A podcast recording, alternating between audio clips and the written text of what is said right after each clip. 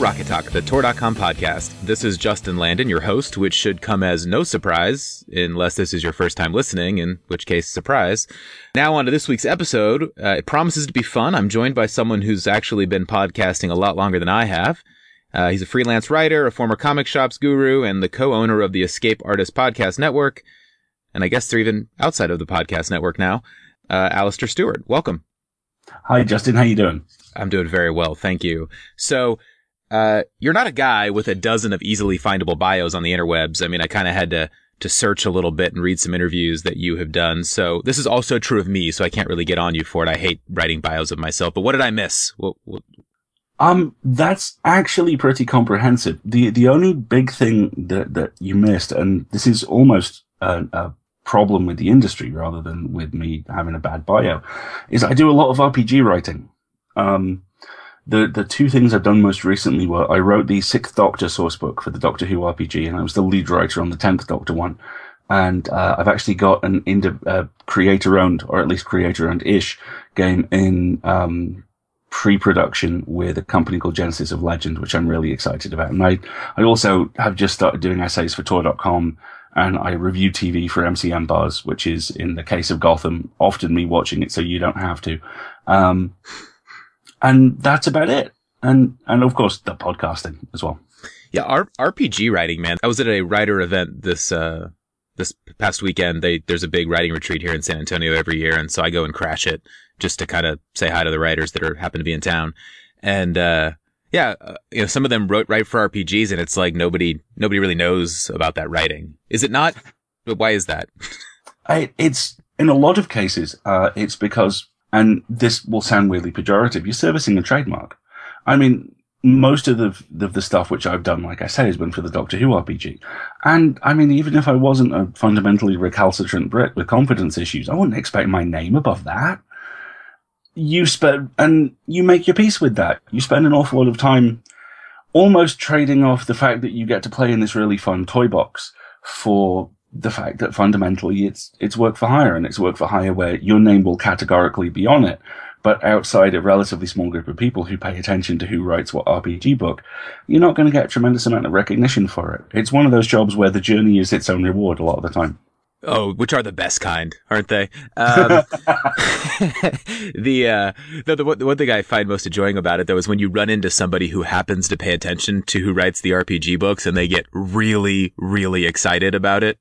Oh, I've I've had that. It was awesome. Um, Nine Worlds last year, I, I hosted a panel, and at the end of it, this dude came up to me and went, "You're Alasdair, aren't you?" Yeah. You wrote the Sixth Doctor source book. Yeah, I did. I loved that, and it just because it happens so so very few times, it's always kind of a nice surprise.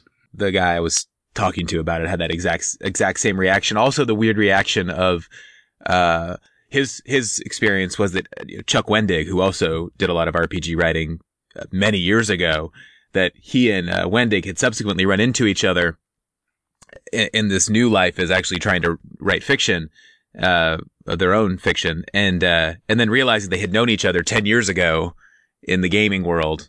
Uh, oh, that's cool. Which I imagine still pops up from time. People like Mur and those who you know who writ, wrote a lot of RPG stuff back in the days probably do run into each other these days writing fiction. So that's kind of neat. All right. So, uh, a couple years ago, you made a big leap, which is you went from hosting uh, Pseudopod to owning Pseudopod. Mm-hmm. correct? Yes. All right, walk me through that. What what uh, what took place then, and and and why why did you decide to uh, walk the plank, so to speak, in terms of choosing to own a uh, uh, a a fiction venue? Um, a couple of things happened really. Sometime towards the end of 2013, uh, we had a conversation amongst the, because by this point I was kind of editorial staff by default because I'd been there a really long time.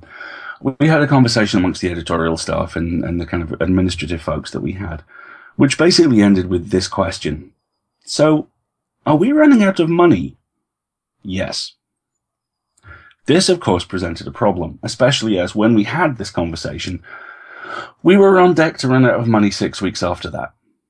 So, um, I ended up taking the lead in helping a lot of the other staff members pull together and put out a formal appeal, basically saying, please help us, we're dying. And we got this turned around. And that gave us a huge injection of goodwill and cash, which essentially secured the company for up to now and certainly the foreseeable mid to midterm future. Now, at that time, I was particularly afflicted with a, a disease which I, I, suspect you're familiar with as well, which is freelancer problems, where you finish a job and then you have to go do another job. And a lot of the time that job will be for someone you've worked with before, but you still have to introduce yourself and treat it like something which, you know, you have to fight and, and kick and, and scrabble for. And that really dovetailed with the fact that when we had what I refer to as the company near death experience, I did some math of my own and I figured out Pseudopod is the job I've held the longest. And I don't just mean in writing, I mean the job I've held the longest anywhere.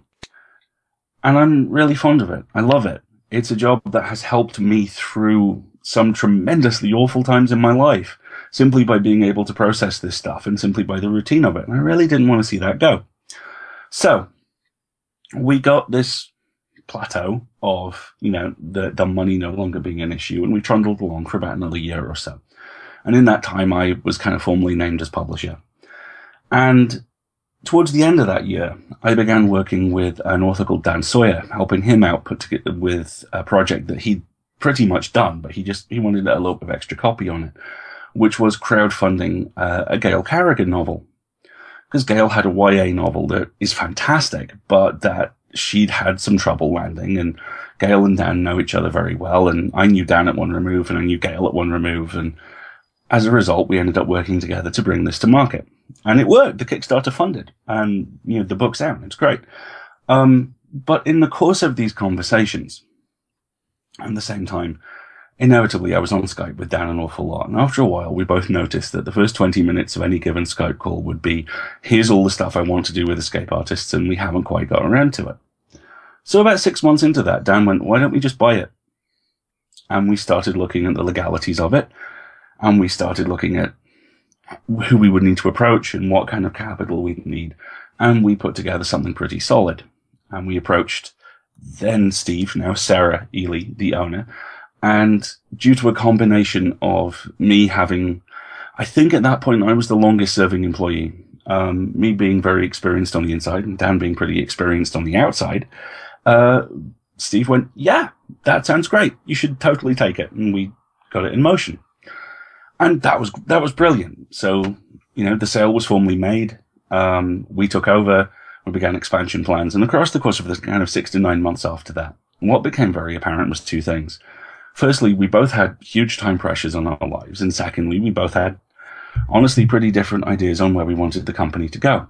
So this got to the point where we had a conversation about it and Dan went, well, this is obviously something that you care about slightly more than I do. So how about you buy me out?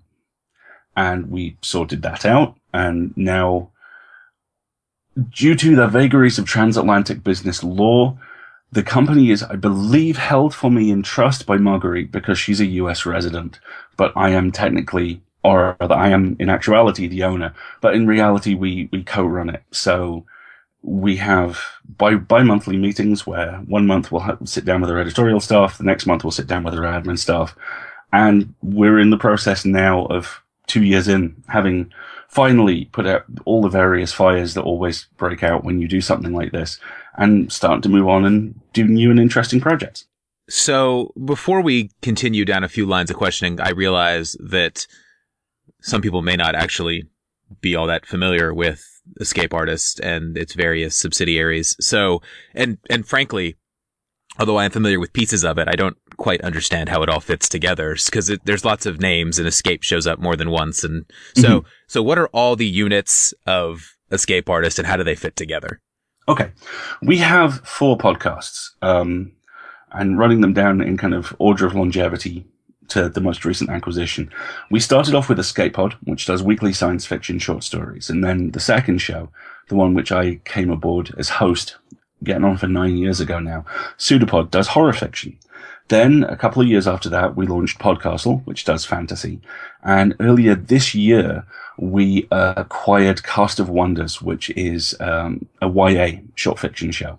And also earlier this year, we launched Mothership Zeta, which is our quarterly PDF digital magazine. All right. So, and Cast of Wonders is is Mar- Marguerite. That's Marguerite's, right? That's right. Yeah. Okay. So, all of them are they're all fiction uh, shows and or magazines, and so and all short fiction, obviously. Um, So, I want to let's talk a little bit about uh, the business of this because I think a lot of people out there are fascinated by sort of the business of short fiction. Um, in, in large part because there's this conception slash misconception that short fiction is like a losing proposition always and that you know making it profitable is really hard or keeping it alive is really hard. And we see these constant churn of kickstarter campaigns and that kind of stuff. So i mean just from a strictly business perspective i mean how much of a challenge has it been for you to to to make these things work? A fairly huge one. Um, I talk an awful lot about how we have one massive asset, which is also a massive weakness. And, and that's that we've been around a ridiculously long time. Uh, I mean, Escape Pod's just celebrated episode 500. Pseudopod has it coming up. Podcastle can see it, can see it rapidly approaching. We've been active in various forms for either just under or just over a decade. And that means that we have a tremendously established audience base. And I mean, we, we are Creative Commons aside from MZ. And as a result of that, and as a result of the fact that we're currently a non-profit, we rely entirely on listener donations. So, the asset side of that is because we've been around so long, we have a very, very dedicated group of listeners and a very dedicated group of subscribers who really want to keep us around. The downside to it is we actually slightly predate pretty much every other fiction podcast on the planet. And as a result of that, we're part of the landscape. And it's very difficult at times. And that's both from a personal and from a business point of view to deal with that because we've seen ourselves passed over quite a lot. And it's never with malice, but it's always because we have committed this sin of consistency. We've been around a really long time, and as a result, people tend to see through us. So that really gives us this pretty solid financial foundation, but we sacrifice that with this weird lack of visibility. when there's certainly a trend, I, I, I, it's probably a trend in every segment of life, but I notice it particularly in the science fiction and fantasy world, which is like we are obsessed with the new thing. Uh, Yes. it's like, you know, the debut book is much more likely to get attention than the, you know, 15th Simon R. Green novel. Um, that's just sort of the, it seems just the nature of the beast. Uh, I guess that's kind of what you're talking about, right? That's absolutely it. And I, I, I'd be curious to get your thoughts um, on the crowdfunding part of this. Uh, I don't. Escape Artist has never uh, done a Kickstarter or anything like that, right? No, we've come really close a couple of times, but nothing has ever gone public. Um, I, I had a Kickstarter as this bizarre kind of Moby Dick project for about three years.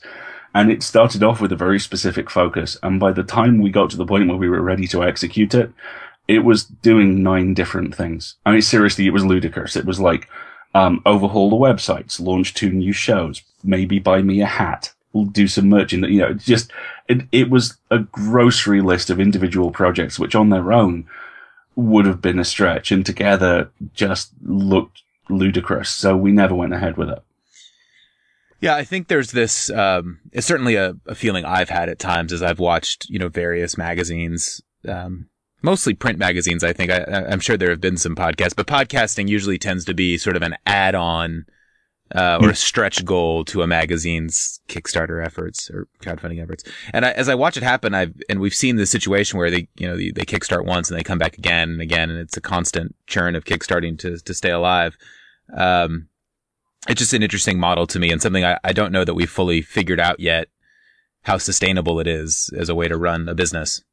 That actually dovetails very very neatly with something which I've been thinking about for a while. Because I mean, I, I followed this, the same projects that you have, and I think I, I I like to describe myself as belligerently positive when it comes to to short fiction as a form and as a place where you know businesses can set up. Simply because so many magazines try this, so many magazines try and put this together, and I'm I firmly believe that at the point we're at now, if you draw a straight line between that and the point we're at, even five years ago, you're seeing a constant refinement of business models and approaches. And I, I get slightly kind of BBC4 historical doc, documentary about this because I, I think what we might be looking at is some form of kind of relatively imminent Council of Nicaea situation with crowdfunding, where there are a lot of people who have had an awful lot of success with this fund yearly approach. And I think we're quite soon, we're, we are coming up quite soon on whatever comes next. And sooner or later, you're going to look at one of these projects that works out how to sustain itself constantly, maybe through crowdfunding, maybe through some kind of derivation of it. But I'm, we're in this really odd period of frantic business evolution, which I find very interesting to look at. I, I agree. Interesting to me that Patreon has become almost uh, seemingly like a um, a subscription collection service, as opposed to like m- actually exactly. maybe what I see it often used as a way to act. You know, so for example, um, an author like Monica Byrne, her Patreon is is clearly a you're a patron of the arts, right? You're essentially uh, helping her um, fund some artistic endeavors that she just kind of wants to do, which is which is one model. That's that very much patron of the arts model. And then you'll see like, you know, a magazine that has a Patreon where it really is just a way to collect subscriptions without having to create their own architecture to collect subscriptions. And I think the way we differentiate between those two is sort of changing oh, exactly. the way we have a how how we feel about it, you know, because some of these things I get a little anxious about, like, well, if it doesn't work, why should I keep funding the crowd the, the why should I keep crowdfunding it for you every year?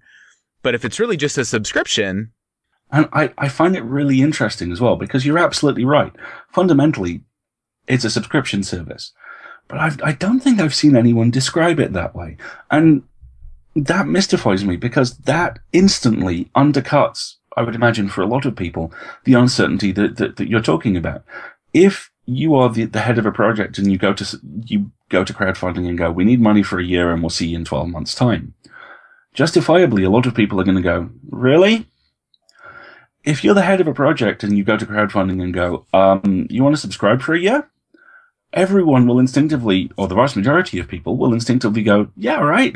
It's like, I mean, this is where my background in retail comes in. I, I it was always really interesting to me because we used to weirdly we used to have a lot of books which were five ninety nine and a lot of books that were four ninety nine.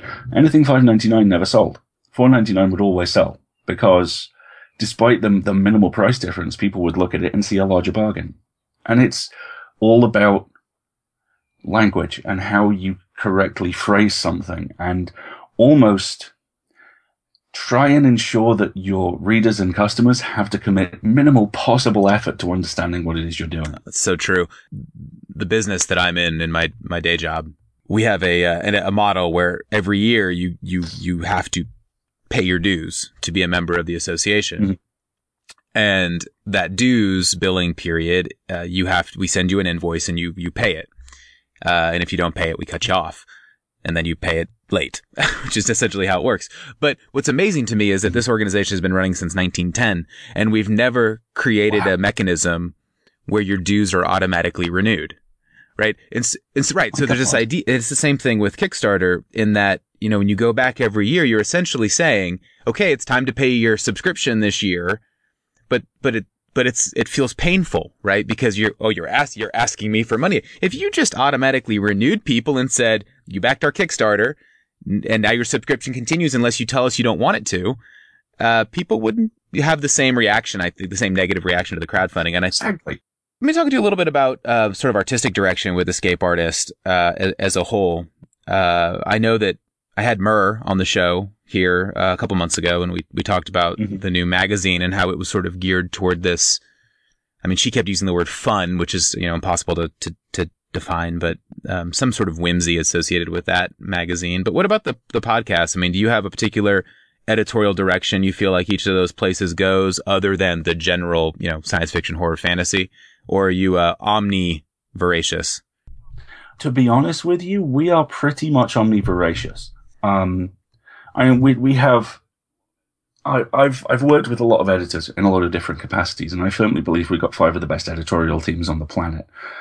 And it's really interesting to see because we've just had a little bit of a staff shift around as well. We've brought some new people aboard at Escape Pod, um, SB Divya, Tina Connolly in particular, and uh, we've just brought Jen Albert aboard at Podcastle as Rachel K. Jones has had to step away to focus on her graduate studies. Um, and it's always really interesting to me seeing how, not so much how the sausage is made, but what the sausage looks like when it comes out the other end. Because I, I have a very interesting and position uh, at Escape Artists in that I don't do anything editorial. I, I show up after all this is done. And as a result of that, any show I get to host is a really pleasant surprise because I get to read the story. And it, it's why so many of my end caps are me going, that was great. Here are the ways I really like that. And because we have these, these five teams and because they're all so different and so individualistic, we do a pretty good job, I think, of covering lots of different tones. And I mean, the show I can speak to most directly, inevitably, is Pseudopod, because it's the one I'm on every week. And Shawn Garrett and Alex Hofelich, and I apologize if I've pronounced Alex's second name wrong, do this incredible combination of really almost academic, scholarly, old school horror and very modern, very different stuff. I mean, I've just taken two weeks off and I've come back.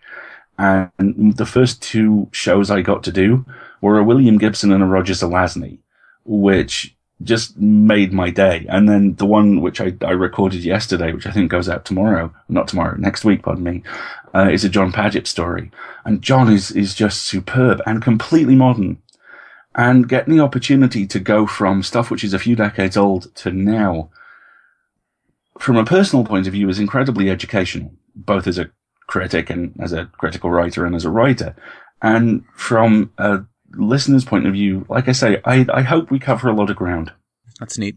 How, how, out of curiosity, how much short fiction do you read that does not make it onto your shows? We have huge amounts of slush wranglers. I would, I don't have the particular number to hand, but I would suggest we, we have a good couple of dozen slush wranglers and to give, I, I can give you a fun statistic.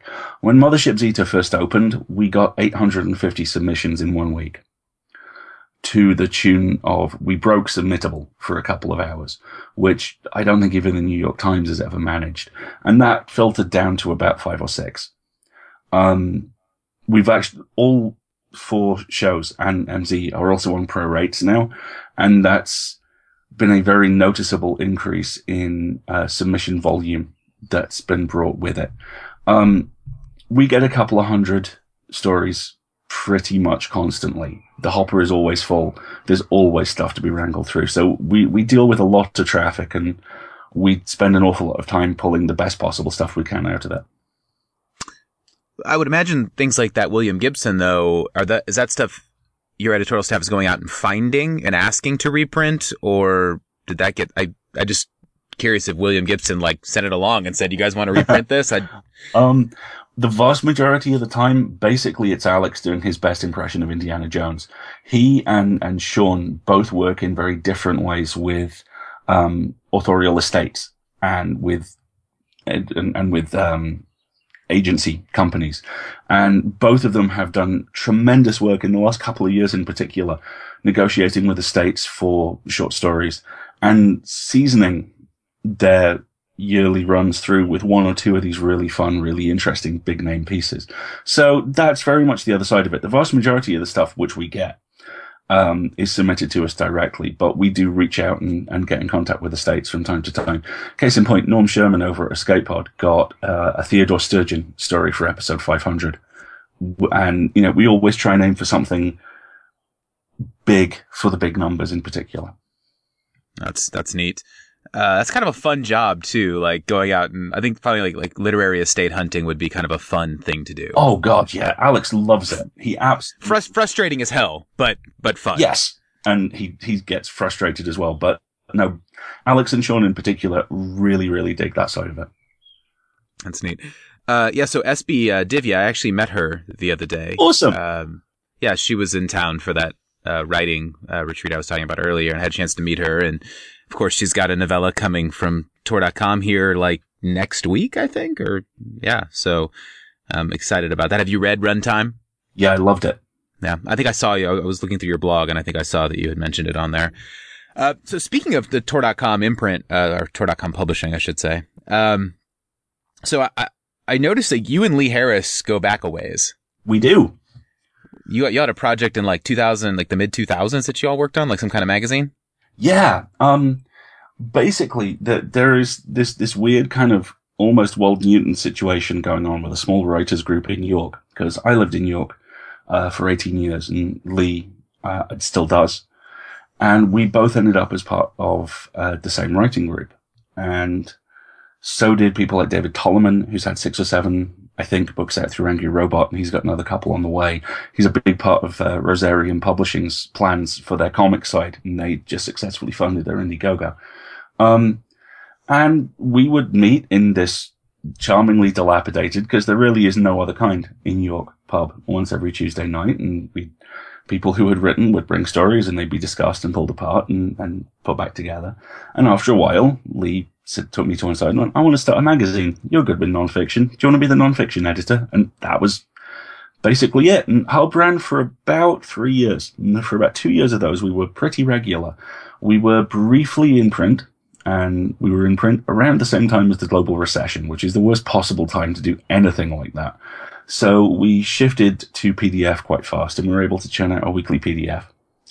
And I remained non-fiction editor when Lee stepped away to uh, go do stuff with Angry Robot. I took over as editor, which neatly corresponded with a whole bunch of, of stuff in my life going completely sideways. So that combined with the overhaul, combined with the loss of staff and the inevitable. I mean, you, you know what it's like. When an editor leaves a magazine, inevitably they take a good chunk of their, their talent with them. Uh, so that was a struggle for a long time, and ultimately we put it to bed. But I still have very, very close friends who worked on Hub. I mean, Lee, Phil Lunt, who is who was a, a, graphic designer and is now, I believe, still the active president of the British Fantasy Society, and also magnificently a character actor. I think he's now been killed in four separate time periods on uh, period drama over here, and he's very excited about that. Um, oh, Phil's great, and he's one of those guys where once you've seen him, you can't unsee him. I, have I, I've been sitting there watching an episode of this kind of 1920s detective thing, and Phil's wandered on in the background, and I've just wanted to leap into the screen and chat to him about Morecambe and Wise. It's been great. So he's the uh, the Sean Bean of British period drama. Oh yes, yes. Uh, and he has excellent serious face. A lot of the time, Phil just gets to stand in the back of scene looking serious, and he digs that. Um, but no, Lee and I are, are, are, are really, really tight, and I, we we helped. Uh, Margaret and I co-ran the Redshirt unit for FantasyCon for two years. And those were the two years that he ran it as well. And um, because when you know when he stepped over to Tor, uh, you know, I I stayed very much in contact, and yeah, he's he's a good dude, and it's very weird, like I say, seeing uh, people like Lee and people like David who all started in the same tiny ass little room as me, going on to doing huge things. It's it's a little bit like having a common superhero origin story. Yeah, you know, it's, it's a couple of things there. I, I, am a big believer in associating yourself uh, people who uh, have all have ambition and have this desire to do things. It's amazing how they all can manage to collectively have that success um, sort of reinforcing each other. I, I, this is like to me the great advantage of writing groups and other mm-hmm. sorts of gatherings like that. It's got less to do with the the craft, although I guess that that can be helpful as well, but more of like just being around other people that are trying to succeed at something and sort of that collective will that comes from that. Um, I think it's very important.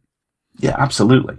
And I mean, it, it speaks the the success of, of kind of Lee and David in particular speaks very clearly to that. They've they've both gone on to do fantastic stuff, and Lee is still as just as fond of ridiculously awful puns as he was 15 years ago, if yeah. not slightly more so.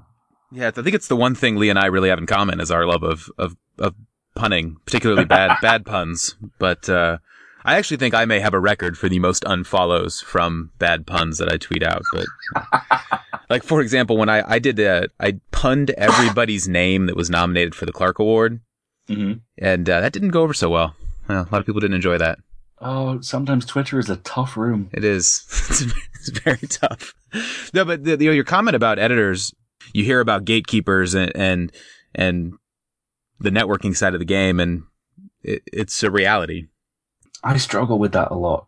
Uh, and I mean, for, how can I put this? For the longest time, I had real trouble with the fact that, like I say, I was in a writing group with these guys, and you know, Lee's gone off to Tor, and David's got books galore, and you know, I'm on my dark days. It feels like I'm I'm the head of an invisible empire, and the confidence side of things is the thing which I struggle with the most. All right, I did struggle with the most. You know, taking over at EA has been very, in, very interesting and often very healthy for my confidence because, yeah, there is a huge part of this industry which is inevitably who you know. The huger part of it, for me, is how long you stick around.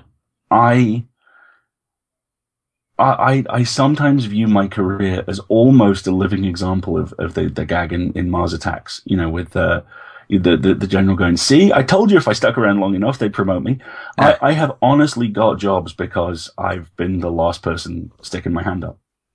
My, my all-time record, I love this. My initial in for the Doctor Who RPG was I was in when the first episode of the Sarah Jane Adventures was on, and the then head of the company wasn't, so I taped it for him. And that was the icebreaker. Mm-hmm. And mailing Angus this videotape led to him going, so have you done any RPG work? Well, yes, I have. And off we go. And the gatekeeper side of things, especially as a cis white dude, is, is something I'm always very hesitant to commit fully to. The being in the right place at the right time thing, that's very real. And that's often a pisser it's it's less this uh, this fixed game as much as it is being being good enough and being in the right place at the right time to show that you're good enough. You know, mm-hmm. I, we always say like great, you know, write a great book and write a great story and it'll get published, right? That's there's some truth to that, but really the really the the sad answer is write a story or a book that's good enough and and happen to have the right opportunity to get somebody to read it. And I think that's the biggest challenge is, you know, I work in politics and I often get a lot of grief about, uh, sort of the pay to play game in politics, right? You have to contribute to, to politicians to get them to pay attention to you.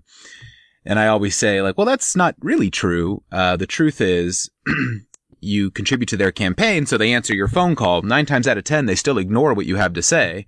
Yeah. Uh, but, but they do pick up the phone. And I think it's this, it's true in every industry and, and true in publishing as well. It's, um, you know, those, those relationships get somebody to pick up the phone, but what you show them still has to be good enough. And I think that's, that's the challenge I think that people run into is they either think it's all about the relationship and it doesn't have to be good enough, or they worry so much about how good it is that they, they forget to pay attention to the other parts of success, which is positioning yourself to be in the right place at the right time. Exactly. And it's it's so easy to polish a story until it's this you know, amazing burnished jewel, but you got to show it to people. Mm-hmm. And I mean, the, there's an interesting cultural divide which I run into from time to time, which is Brits are often very bad at that. You know, it, it's one of the, the awful stereotypes, but I've lost count of the amount of British authors who felt a bit odd about, you know, promoting their work and been terribly apologetic about it. And you can't do that because it, the moment you do that, the moment you second guess what you're doing is the moment you hamstring yourself without waiting for time to do it for you. And I I find it very interesting that there is this needle to thread between being between apologizing for taking up space and kicking the door in and screaming, you know, everybody look at me because I'm amazing. And so, you know, the middle ground between that for me often levels out as persistence. You just keep talking and you keep doing the work. And sooner or later, the simple act of accretion gets you some of the recognition and some of the progress you're looking for. And as long as you're, you're keeping that forward momentum and as long as you keep showing up, eventually you're going to be in the right place at the right time. Yeah, one of my favorite games is to try to make Emma Newman say something amazing about herself.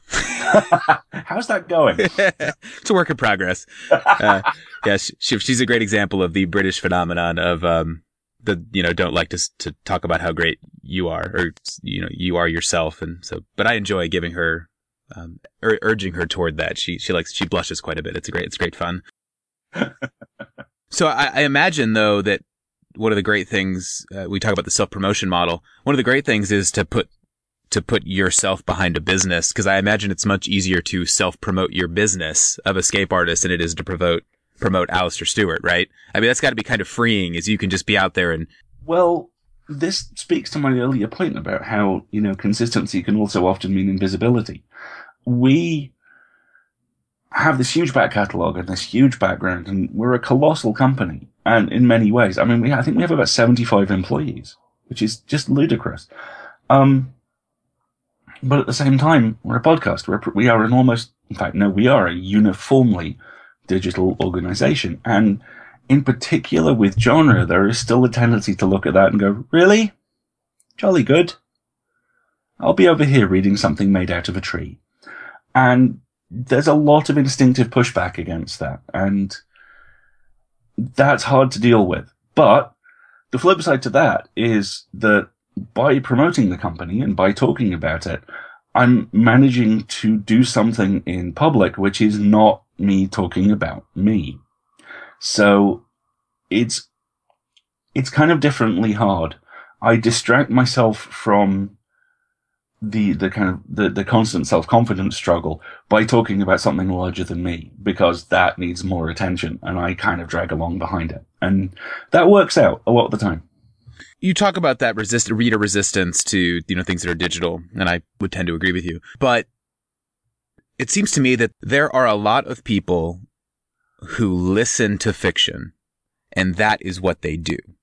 Mm-hmm. It, it, seems to me that a few years ago there was a, and Scott Sigler is a, is a great example in Mur's early career, and Matt Wallace and some of these other folks who really got a start in audio podcasting, fiction podcasting.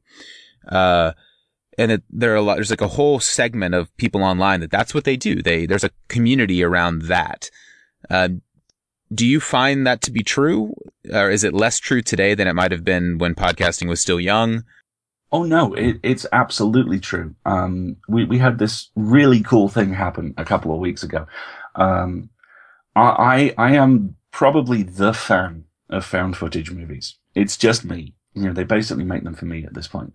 And I that that format is one I find really interesting. Towards the end of last year, I noticed the the audio equivalent of that, which is the format that Serial used an awful lot, has started to be used in horror fiction podcasts, and the stuff's amazing. I mean, shows like Limetown, uh, Black Tapes, The Message do incredible stuff with that format, and I've started going out and actively looking for this stuff. And there's one particular show, Archive 81, which is only about three episodes in, and the basic premise is lovely. It's a kid on his um, summer break from university who takes a short-term job cataloging in chronological order this huge archive of recordings made, all of which are interviews with inhabitants of a tower block. And they're not in any kind of order. So obviously the first thing he listens to is the horrifying satanic ritual that was the last thing that got recorded. And that puts a little bit of a kink in it. And it's a great show. It's really fun. It's presented beautifully. And I reached out to them and, and said, you know, you, you guys do great work. I, uh, can I, can I interview you? And, and they wrote back and went, you're Alasdair from Pseudopod. We love you. You're like a huge influence on us. And I've been chatting to them ever since. And there is this wonderful combination that you get, certainly in genre fiction podcasting at the moment, of these people who all strike out across the, the wasteland themselves and they're all chopping their individual paths through, through the grass. But they're also all really aware of everybody else. And I love that that's the case. And I love that we have this quiet, not quite public second renaissance in genre fiction podcasting going on, where you've got all those guys and people like Aaron Mahnke, who doesn't do fiction, but he's very definitely fiction adjacent, all of whom are heading in the same direction and all of whom talk to one another. So there is, the community has never really gone away, but I do think it's restructuring in a really fun and interesting way right now. I have to think Night Vale had some influence on that as well and their huge success. I'm really glad you brought them up because Alice Isn't Dead, their second project, is superb and so completely defiantly different to Night Vale. I'm really excited to see them turn into an umbrella because they've talked an awful lot about how Alice Isn't Dead is just the first of, of a series of other projects they have coming on. And you kind of put them at one end and Archive 81 at the other and Ars Paradoxica, which is this just brilliant time travel audio drama podcast, kind of halfway between them and us in the middle. And you have this incredible scope of huge, rich, fun genre fiction being presented in audio form. it's a really good time to be doing what I do. Do you listen to novels in audio as well or not? Weirdly, no. Um, I listen to audio dramas. I'm, I'm a big fan of, uh, there's a company called Big Finish that does a lot of the Doctor Who stuff. And they have an awful lot of kind of spin-off projects from that. And I love those. But books, I, I zone out on. Pod, I, I can't concentrate the way I can on a podcast, which is really odd. Uh, yeah, I do audio fiction, audio books, um, during my commute. I have about a, I don't know, 30 to 45 minute, you know, each way commute, uh, during the, and that's when I listen to either podcasts or audiobooks, depending. I, I do find that I can't do an audiobook that's longer than nine hours.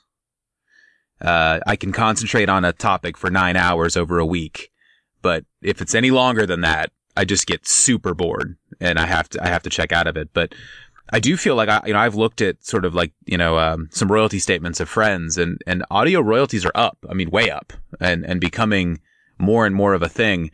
It's, it feels like, you know, the, the smartphone revolution, obviously it, it, took a little while, but I feel like that disruptive technology and, and, and now that we can carry an audiobook with us everywhere we go, where it used to just be in our car or at our stereo at home, is really starting to catch on podcasts as well. But it just seems like everybody's getting into this game now. It's not, not, not just a, a couple of fringe things anymore. And you're, you're starting to see really interesting people noticing it as well. I mean, going back to Aaron Mahnke, who I talked about earlier, uh, Lore is in active development as a TV show with Anne Hurd. And that is fantastic because, I mean, Aaron has this incredible Rod Serling-esque approach to what he does. And I really hope if it ends up being a documentary series, they put him front and center because he has an incredibly distinctive writer's voice. But at the same time, I'm also really hopeful that they take the basic idea and do something completely fun and, and different and weird with it. And that almost harks back to the very brief kind of podcast publishing rush that you had um, getting on for a decade ago. But I think builds again on the sense of community that I've been talking about and the huge variation in material. And I, and almost what I was talking about earlier about how we're getting to the point where whatever comes next after annual crowdfunding models starts to appear there's a sense of this all building to something. Something is going to break through, and I don't know what it is, but I'm really excited to see what it is.